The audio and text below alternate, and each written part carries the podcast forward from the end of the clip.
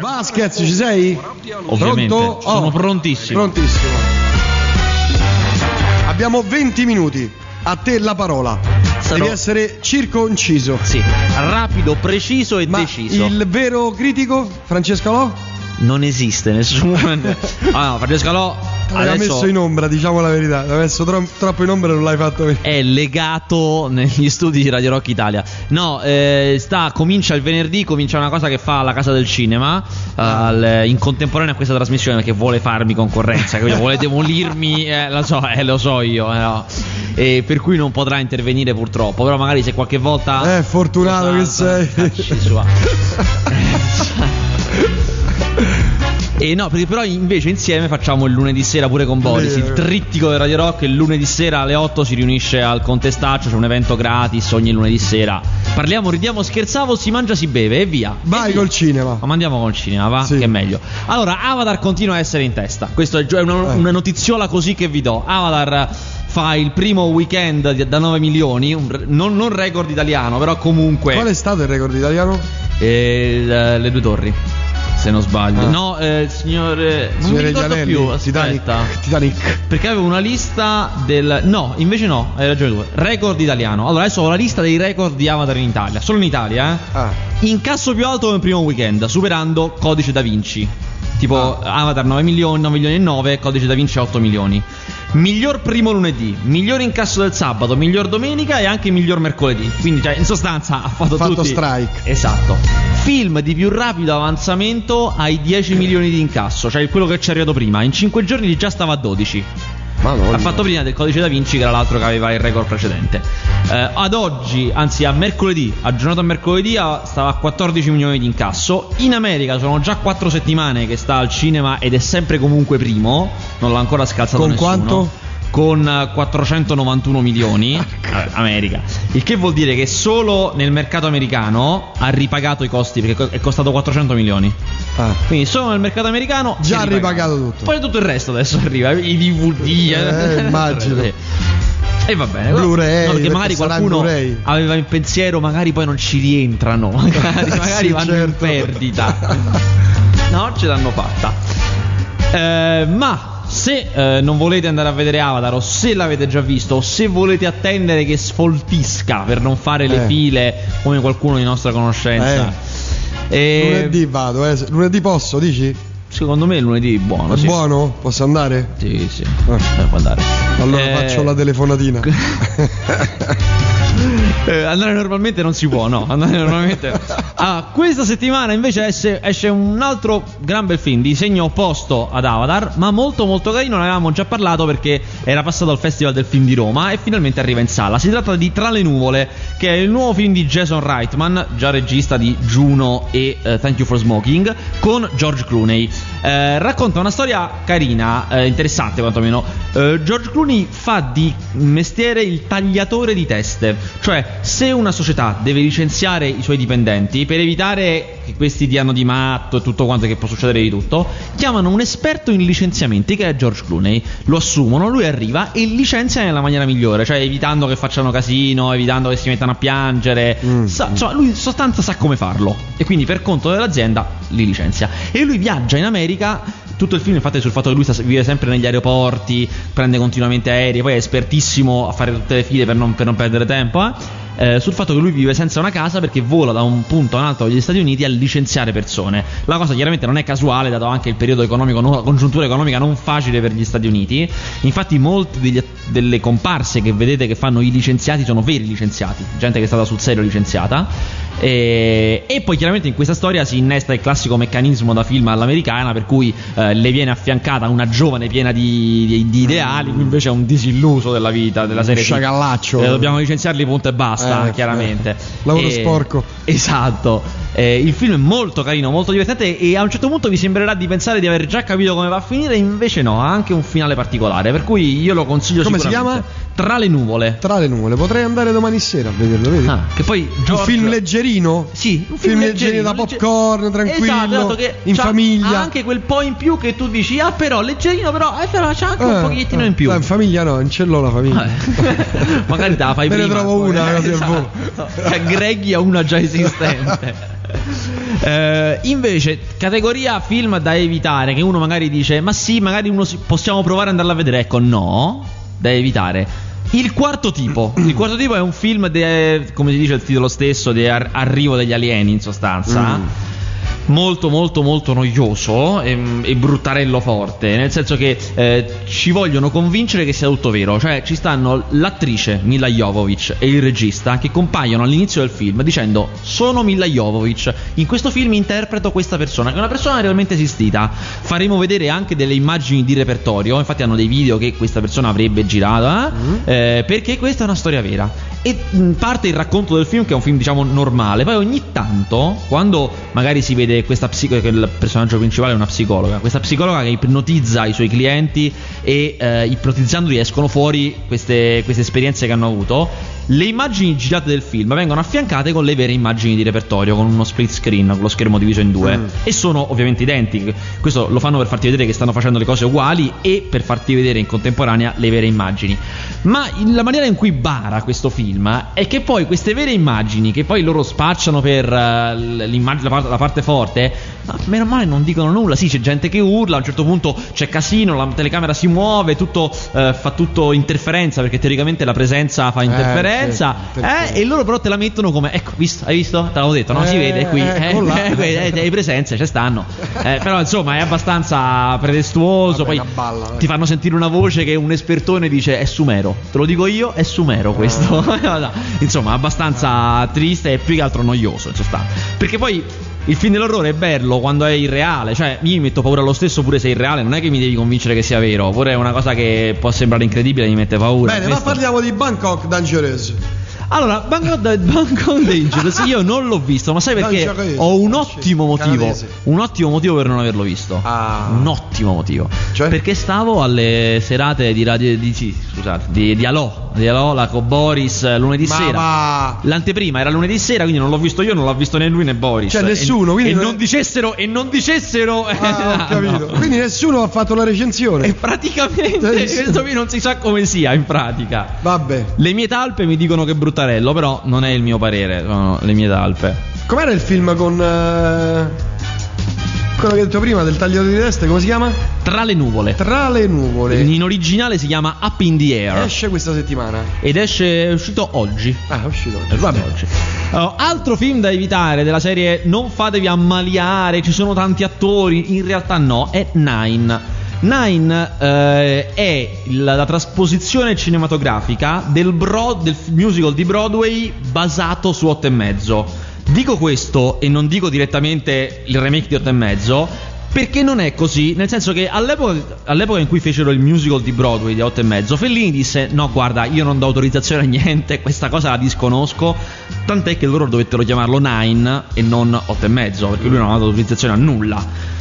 E aveva fatto bene vedendo, vedendo poi il risultato. Insomma, la cosa è abbastanza bruttarella. Riprende certo in molte scene Otto e Mezzo, vuole essere comunque una sorta di remake fatto in musical. Il regista è quello di Chicago, il protagonista è Day-Lewis, ci stanno Penelope Cruz, eh, Marion Cotillard, Nicole Kidman, Kate Hudson, c'è pure Sofia Loren in un ruolo che non c'era in Otto e Mezzo, cioè quello della mamma. Cioè in realtà c'era, si vedeva poco, però insomma qui è allargato il ruolo della mamma del, del regista, che sarebbe Fellini. Eh, ci stanno un sacco di attori italiani perché l'hanno fatto in Italia. C'è Valerio Mastandrea, ci sta Elio Germano, insomma ce ne stanno, mo sono miei altri, ma ci sta pure qualcun altro, eh, c'è Martina Stella. Ed è insomma molto molto noioso e ha un'immagine dell'Italia, quella solita immagine che hanno gli americani e che a noi dà fastidio, quell'immagine stereotipica. Pizza mandolini? Sì, ma quanto siete belli voi italiani, pieni di stile, queste ah, cose proprio. No, no. Vabbè. Con le canzoni che si chiamano tipo Be Italian, queste cose così, ah, veramente. Avatar vale la pena in tre D? Sì, vale la pena in tre D assolutamente, cioè non te lo andare a vedere in due D, perché comunque è un film che è molto basato su L'ho questa cosa. L'ho visto ieri, non mi è piaciuto Avatar. Guarda, Avatar ha giornata l'incasso so... sedici milioni. sedici, ecco, perfetto. Il... meglio Moon. Avatar è veramente brutto. Ma... beh, allora, è veramente brutto, forse un po' esagerato. Moon è un gran bel film, eh, veramente, se sta ancora al cinema, io non so se l'hanno già levato o se ci sta ancora. Se ci sta ancora, andatevelo a vedere, è veramente bello. Certo, è un altro paio di mani, che Moon è costato cinque milioni, cioè niente, Avatar quattrocento. È chiaro che se la giocano su terreni diversi, e se uno magari piacciono i film più piccolini, sicuramente gli piacerà di più Moon. Però Avatar non è che li ha buttati questi quattrocento milioni, li ha utilizzati alla grande. Vabbè, andiamo avanti. Film. Che hai visto? Eh, allora, eh, dicevo, Nine no, Quarto yeah. tipo no, Tra no? le nuvole sì. Eh. Mi sono perso purtroppo L'uomo che verrà, volevo tanto vederlo e lo andrò a vedere in settimana, ho perso l'anteprima stampa, che è il nuovo film di Diritti. Diritti era un regista che si era fatto notare l'anno scorso con Il vento fa il suo giro, che era un film molto molto piccolo, autoprodotto, che lui si era fatto con i suoi soldi, ma che è riuscito a stare al cinema tantissimo tempo, è probabile che i più appassionati l'abbiano anche visto, e che aveva ottenuto molti premi. In virtù di questo successo gli hanno fatto fare un, un film con un budget più alto, con una produzione seria, ci stanno anche attori noti, ci sta Maya Sanz, Alvaro Orvacher, insomma è un film di, di primo piano. Era passato al Festival di Roma e già me l'ero perso lì, e me lo sono perso pure all'anteprima stampa che c'è stata adesso per motivi di sovrapposizioni, ma lo andrò sicuramente a vedere settimana perché mi interessa molto. Eh, che altro? Ah, abbiamo detto, diciamo prima, va molto bene al botteghino eh, Verdone. Verdone sta andando molto bene, e chiaramente in un momento in cui ci stanno Avatar e Verdone che vanno molto bene, ne fa le spese Paolo Virzì, che ha un film. Beh, ma non poteva aspettare, che ne so, marzo. In realtà è andata proprio così, cioè loro si erano, lui, Verdone e Muccino, che esce settimana prossima, mm. si erano divisi per bene, prima io, poi te, in modo da non pestarsi i piedi. Solo che poi hanno spostato Avatar, hanno spostato in avanti Avatar, che doveva uscire a dicembre, come mm. nel resto del mondo invece esce, esce da gennaio. E questo ha costretto Verdone, per esempio, a spostarsi, perché io dice non posso uscire lo stesso giorno di Avatar, non è possibile. Eh, Vabbè, te eh, non è, eh, esatto. Per cui questo ha creato un po' di, di disequilibri, e si fanno concorrenza pur non volendolo. Quindi andando bene Verdone va un po' peggio Paolo Virzì, perché chiaramente il pubblico è quello, il pubblico che non è di Avatar pro, presumibilmente è quello di questi film e non può andare a vedere entrambi, che è un peccato perché il film di Virzì è molto bello, secondo me è anche più bello di quello di Verdone, eh, però tant'è. Bene, ma parliamo di Lourdes. Oh, Lourdes, eh, visto, visto pa- passato a Venezia, ma io lo vidi con nella, nella, siccome me l'ero perso a Venezia, che non si riesce a vedere tutto, l'avevo visto in Venezia a Roma, quando fanno quelle cose che mandano i film di Venezia per una settimana nei cinema romani, ed è bellissimo, film molto bello, come dice il titolo, facilmente immaginabile, racconta di una persona invalida che va a Lourdes e a un certo punto c'è il miracolo. Miracolo che non si aspetta nessuno, chiaramente, perché eh, certo, insomma, te la mettono come una cosa molto, come probabilmente poi è, molto disillusa. Insomma, i, i primi a essere disillusi sono gli uomini religiosi. Eh, c'è questo miracolo, e questo miracolo scompiglia tutte le carte, perché cominciano le invidie degli altri pellegrini, perché lei sì e io no. Eh, cominciano gli, gli uomini di chiesa, che sono i primi a non crederci, eh, non crediamo al miracolo adesso, eh, andiamoci molto calmi. Eh. Esatto. Ed è molto, è anche divertente in certi passaggi, ed è molto molto, non vi dico come finisce, chiaramente è molto interessante. Un film passa francese. La macchina, la, la, la ruota e taglia la testa al toro. Vabbè, film che usciranno la prossima settimana. Rapidamente, perché abbiamo otto minuti, anzi sette. Sì. Allora, la prossima settimana eh, esce, esce questo Bangkok Dangerous che non ho visto, Alvin Superstar due, che non l'ho ancora visto, lo dovrò vedere perché lo dovrò vedere per forza, ed è, insomma, come il primo sarà probabilmente trascurabile.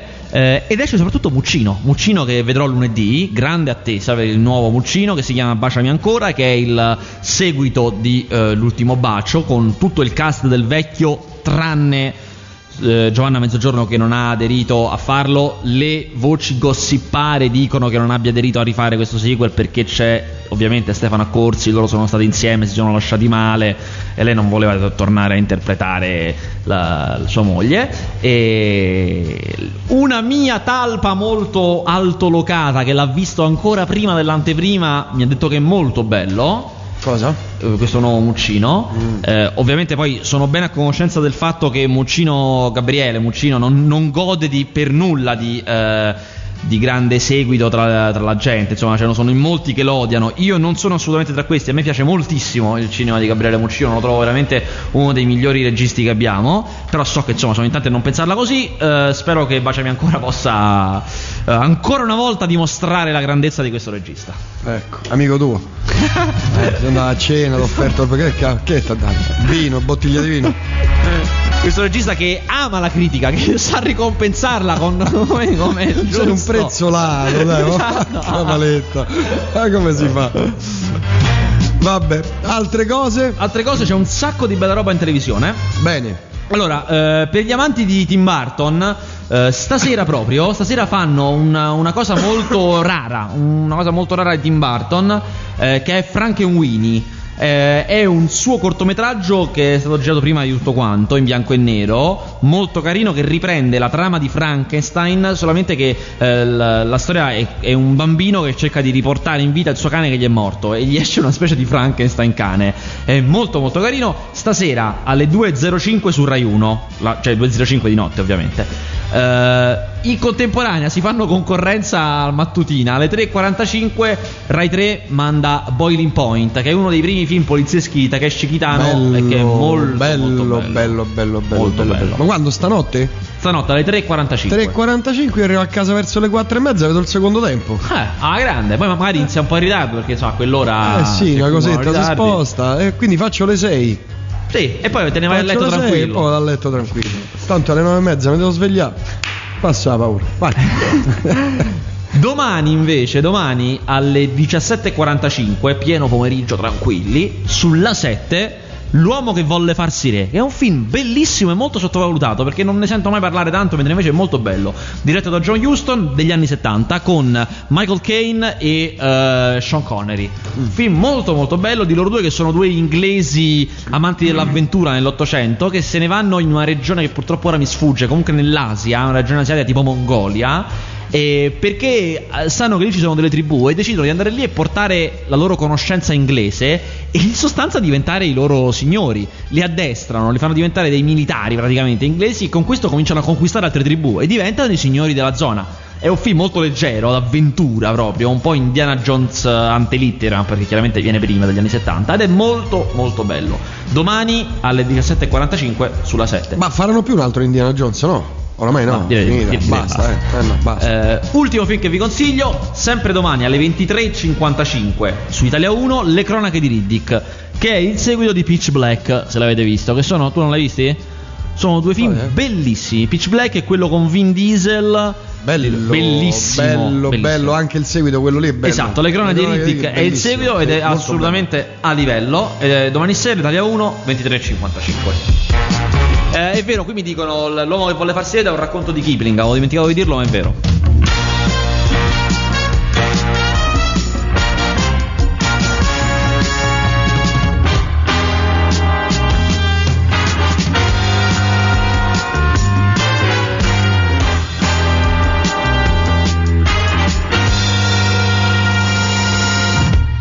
Mi dicono che c'è il rischio do- doppiaggio per Tra le nuvole, che vuol dire? Sì, io purtroppo l'ho visto, cioè purtroppo, me, meglio per me, l'ho visto in lingua originale perché l'ho visto al Festival del Film di Roma, ma ho sentito molti dire che non è stato doppiato bene.